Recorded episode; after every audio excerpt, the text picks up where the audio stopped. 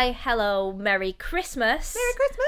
And welcome back to the Future in Finance podcast, where every week we help you get through your CeMAP studies one ridiculous way Or, or another. another. Um, if you are joining us as this episode drops, you can tell by our disgusting jumpers if you're watching the YouTube channel that it is Christmas in the next few days, and we are very excited. Sadly, we couldn't manage to get any antlers on Lucan, who's making a guest appearance this week for Christmas, but we will be wrapping him in wrapping paper a little bit later. Oh yeah, because he'll tolerate that so much better than the antlers. off camera though. We definitely won't do that on camera. this week we are going to be covering topic 24 of the CeMAP 1 textbook, which is other regulation affecting the advice process. Is that the title? Are you still with me? That is the title. I, I feel like they need someone with mar- a marketing background or just some mm, intelligence is mean, but Intelligence is mean. Yeah, to rebrand, rebranding, fun, more fun, more pizzazz. What a Christmas miracle that would be. so, I think I've said the last couple of episodes I've really enjoyed. Like, they've been a bit sexy, a bit different. I keep using the word sexy in completely the wrong context, but hey, Maybe this that's is your beige flag. this is that is my beige flag. Financial advice is sexy, but we're gonna get through it as best we can. I'm gonna give you the highlights. Again, it's not a comprehensive study guide. Please don't think it is. You can get a bunch of help with your CeMAP studies outside of the textbook if that's really not tickling your pickle. You can go to futureinfinance.co. Let me try that again. Future in you can Finance. Go to futureinfinance.co.uk. I offer help with your CeMAP studies, so whether it's masterclasses or like fast track courses, a lot of people call them, e learning platforms, one on one support. I've got a TikTok channel, I've got an Instagram page.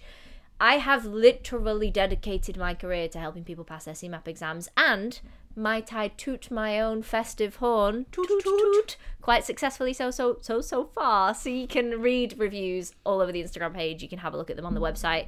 You can join a supportive WhatsApp community if you want to. All the information is on the website. Just go ahead and hit subscribe, but we won't keep you any longer. We will jump straight in and talk about what is in this beige topic, which is apparently my thing. Mm. Data protection. I, I, I enjoy data protection. Why? Maybe Maria? that's my beige flag. no, I just think it's I think it's really interesting to because data has changed so much. So it's gone from written signed contracts that you know you have to look after to all of the data that we now input into everything online. I don't know why I've got oh, the giggles. I'm really really sorry. the I've got no idea what's going on in my brain. It's the festive spirit. the festive spirit. Spirits. Yeah. we don't drink and finance. We do not. So we're clear. And we can't advocate for that either. But Maria really gets off on GDPR. That was good to know. Woo! It's really, really important for any kind of financial services stuff. We have the the GDPR acts that tell businesses what they have to do and how they have to operate when it comes to our data. Equally, as customers, we have rights when it comes to our data. So there's two types of people in the world those that open up a new website and see the do you want to accept our cookies or do you want to decline out of everything? I am the accept person. I'm the person that is like, just show me the goddamn website information. Maria is the person that clicks on settings and goes through and unticks every single box all the way down. I also go show partners. By the time she's done that, I have done my shopping Bought stuff. and sent everyone my information. my data must be worth millions by this point. Although my argument is this for people that get really, like, really, really into it, which I do have a couple of family members, full tin hat brigade, you know, um, don't have Wi-Fi because of the When you go to the Nano house, it's like, robots. leave your phone outside in the metal box on the outside of the house. dial-ups. Actually, it's on the road. Don't allow it onto the property. I wish she was joking. Um, so they are like, oh, you can't put your you. They're farming our data in ten to twenty years. Your privacy is going to be the most. uh, People's privacy and an anonymity is going to be one of the most lucrative things. Blah blah blah. And I'm like, okay, but if somebody wants to farm and data mine me, good fucking luck. I even know what my credit score is. Uh, you can, you, I mean, go, to town, strange people on the black internet or whatever the dark web. The black, The internet. black internet, Jesus. wow. Whew, about that tin hat brigade. Um, yeah, I just, I, mm, I'm, I'm somewhere in the middle. I'm like, I don't want to accept all the cookies, but I don't really care if you clone me. I mean, I'm sure you'll feel differently if you're ever a victim. If I am identity ever a fraud. victim of identity fraud, I'm probably going to get pretty strongly miffed. Yeah. So the reason that protecting your data is so important is because if your data isn't adequately protected, people can commit identity fraud and the idea is is that they pretend to be you and they apply for a loan and they just put their bank details in instead of yours so they get that 15k drop into their bank account but you're liable for that debt. That's what identity fraud is and it's really really difficult to prove that it wasn't you because these days it shouldn't happen. It still does massively like it's a huge industry. Which is crazy when you think about, you know, how much we've talked about checks and all the things that have to happen in order to get loans and get mortgages and secure your data and your money and uh, blah blah blah blah blah, or like all of these things, and to, to think it still happens. Another thing with data protection, though, is uh, something that we probably don't realize actually until right now what I'm going to tell you about it is special categories of personal data. So you will see um, news articles where it's like Samsung got hacked and a bunch of their data got stolen. Okay, so Samsung probably have your name, your address, your date of birth. Worst case scenario. There are special categories of personal data that some places have to record. Now they have to have a- legitimate legal reason to record them, mm. but there are you need to know about these special categories. So I think there's six, and I didn't write them all down in my notes, so we're gonna wing it. Memory a test. prayer. Yeah. So race is one of them. Yep. If you apply for a bank, they don't need to know what your race is. It's none of their goddamn business. Some places do have to record it. Religion. You can see why that one would be important. Political beliefs. Oh, interesting. So not so much a big deal in this country, but if you think about other countries where there are conflicts, that could be, you know, that could cost you your I life. mean, in fairness, n- nowadays, if someone tells me they're a Tory, I'm like, fuck off. oh yeah, there is that. um, race, religion, political persuasion, um, sexual preference, Sexual orientation. What do they call it? sexual orientation, sexual preferences, what you're in, who you're into as a general rule. Not like specifically like, you know, Greg from number 62. yeah, like male, female, non-binary, whatever tickles your pickle. That is your sexual orientation. Okay. Um, and then biometric data and health data. So if you think about taking out life insurance, they will say, "Hey, what's your medical background? Oh. Hey, how much do you weigh? What's your shoe size, dress size, whatever it is that they ask." All of that is classed as special categories of personal data, and they need an extra level of security. I don't think I need to explain why. I think it makes pretty good sense as to Yeah. why. One thing that businesses do have to do, and this is all in with FCA regulation because that's how all this connects. So you've got general data protection regulation, and then the FCA says, hey, you need to put this in to in- instill it in your businesses. So they have to have one of six different reasons to be able to legally process your data, and you do need to know about them for the purposes of your CeMAP exam. Some of them are really obvious though. So the first one is consent. They need to have your consent. So are you hitting allow cookies or are you telling them no? That's the first one. The second one is contract. So are you entering into a contract with them? And if so, chances are they are at least going to need your name, address, and date of birth. If not, your email address and your bank details as well, depending on the kind of contract that you're entering into. Legal obligation again works the exact same way. So, is there a legal obligation for them to have to process your data at that particular point? Yep. quirky one vital interest and the example i always give with this is in so in england i think it's 111 but i believe in scotland it's a different number. It's the nhs number. You know if you need like you can't get Non-emergency. yeah. Yeah. so it's not severe enough to go to a&e but it's severe enough and you can't get a doctor's appointment. You can ring 111 and you get medical advice. When you ring them they will ask for your name your date of birth your address not just to find you on the system but they'll also ask for where you are at present. So what address are you currently in are you on your own is this your contact number the idea being that it is in your interest that if you drop and have a heart attack in the They next three minutes support. they can send help so there's a vital interest with that public task is another one so is it in the public's best interest for your data to be processed which i'm pretty sure is why a lot of police forces do what they do They're like, it's in public interest for me to find out who you are and why you're here. Oh, right. Yes. Um, and legitimate interest is a similar one. So again, if you're entering into a contract with a business, that's the legitimate interest as to why they need to process your data. Why data. they need your information. Okay, got it. But the whole idea with data protection is most certainly for financial services, you have to give your data over to be able to get any kind of financial product, be it from a basic bank account right the way up to a loan, a mortgage, anything like that. Yeah. But your data has to be protected, and we have rights as customers. We have rights to have incorrect data that is held about us changed. We have the right to have our data removed in certain circumstances. So if you've been onto a website and you put your information in, you've never bought anything from them, you could probably contact them and go, "Can you delete my data?" Equally, if you've got a mortgage with a company, you can't just ring the mortgage company and be like, "Hey, I'm done with you fuckers. Please, can you just delete all my data?" They're going to say no. Yes.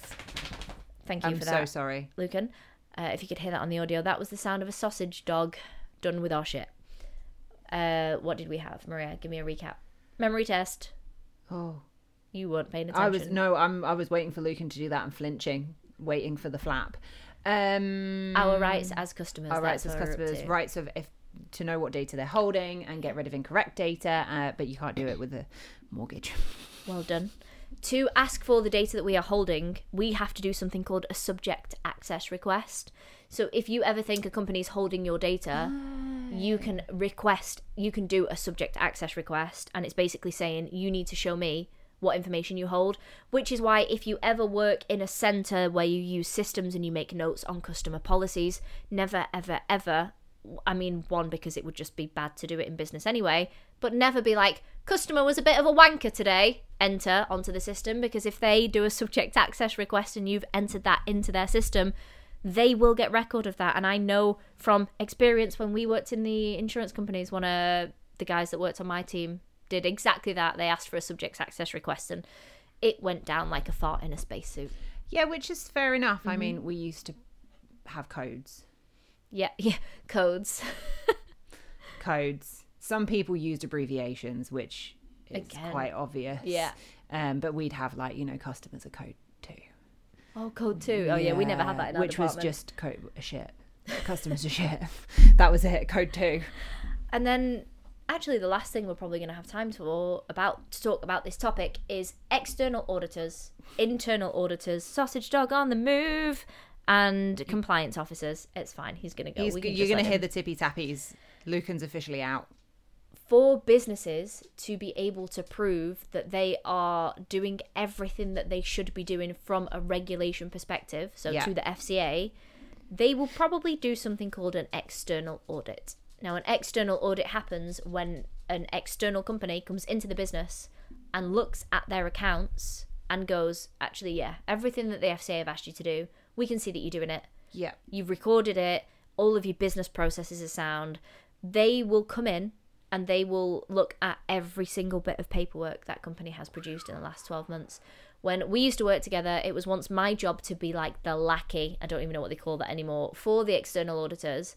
And I basically had to go around all the heads of departments and ask for all of these documents. I was the most hated person at Assurant for four weeks in that process. Yeah, but you really enjoyed it. yeah, I did because I was inconveniencing everybody else around me, and that's Live what I that. lived for. Yeah. But that's what an external auditor is. They come in before a company's accounts are due to be published, and that's the key thing with that one. How does that happen? Do they do it uh, by request or it's automatic? So the company will pay external auditors to come in because it's in their interest to make sure that everything that they publish is accurate. Because if it's not, they're going to get into loads of trouble with the FCA. How do you do that? Like, is it just big companies? I'm assuming it's. I've only heard of big companies doing it. So Assurant did it, and there's. A, I think there's a company called KPMG, and they they just deal with auditors. Like they just have auditors. That's what they do. They do audits for businesses. It's a oh. whole thing. But a lot of companies will also have internal auditors, so it's their job to check stuff as well. But they need to get checked every so often. Yeah, that makes sense. And then the last one is compliance officers. Um, I have to pause for a second. I'm really sorry. say- My sausage dog is messing with everything and he's about to take one of Charlotte's daughter's teddies and remove its arms. Oh So, no, he's he's thought better of it. Yeah, maybe just um swing the door on It- him so that he can't come back in. If you are listening to this, I'm really sorry because all you can probably hear is the pitter patter of tiny, tiny, Tiny paws. claws. Uh, if you're watching it, you might have seen him kicking around. really sorry. Sorry. Compliance officers. Yes. A compliance officer is somebody who checks that processes are doing what they are meant to. So that's a terrible Yeah. example. If let's say you work for an insurance company and they launch a new product, which is mobile phone insurance for EE. Let's give that as an example. A compliance officer would be one, there from day one of that, even being an idea. So they would speak to the project managers and they would go, hey, okay, how is this going to work? What processes are you going to put in place? And is it all FCA compliant? So basically making sure that if the FCA ever comes in and goes, ha ha, let us see everything, this XYZ, it's all above board and sorted and done. Exactly. It's the compliance officer's job to eat, sleep, breathe, drink, whatever FCA guidelines. We had an entire department, didn't we, in the call centre? Yeah, I did a. I was going to I, say, I was one of those ones. Yeah, you were one of those. I really got around in the work working world.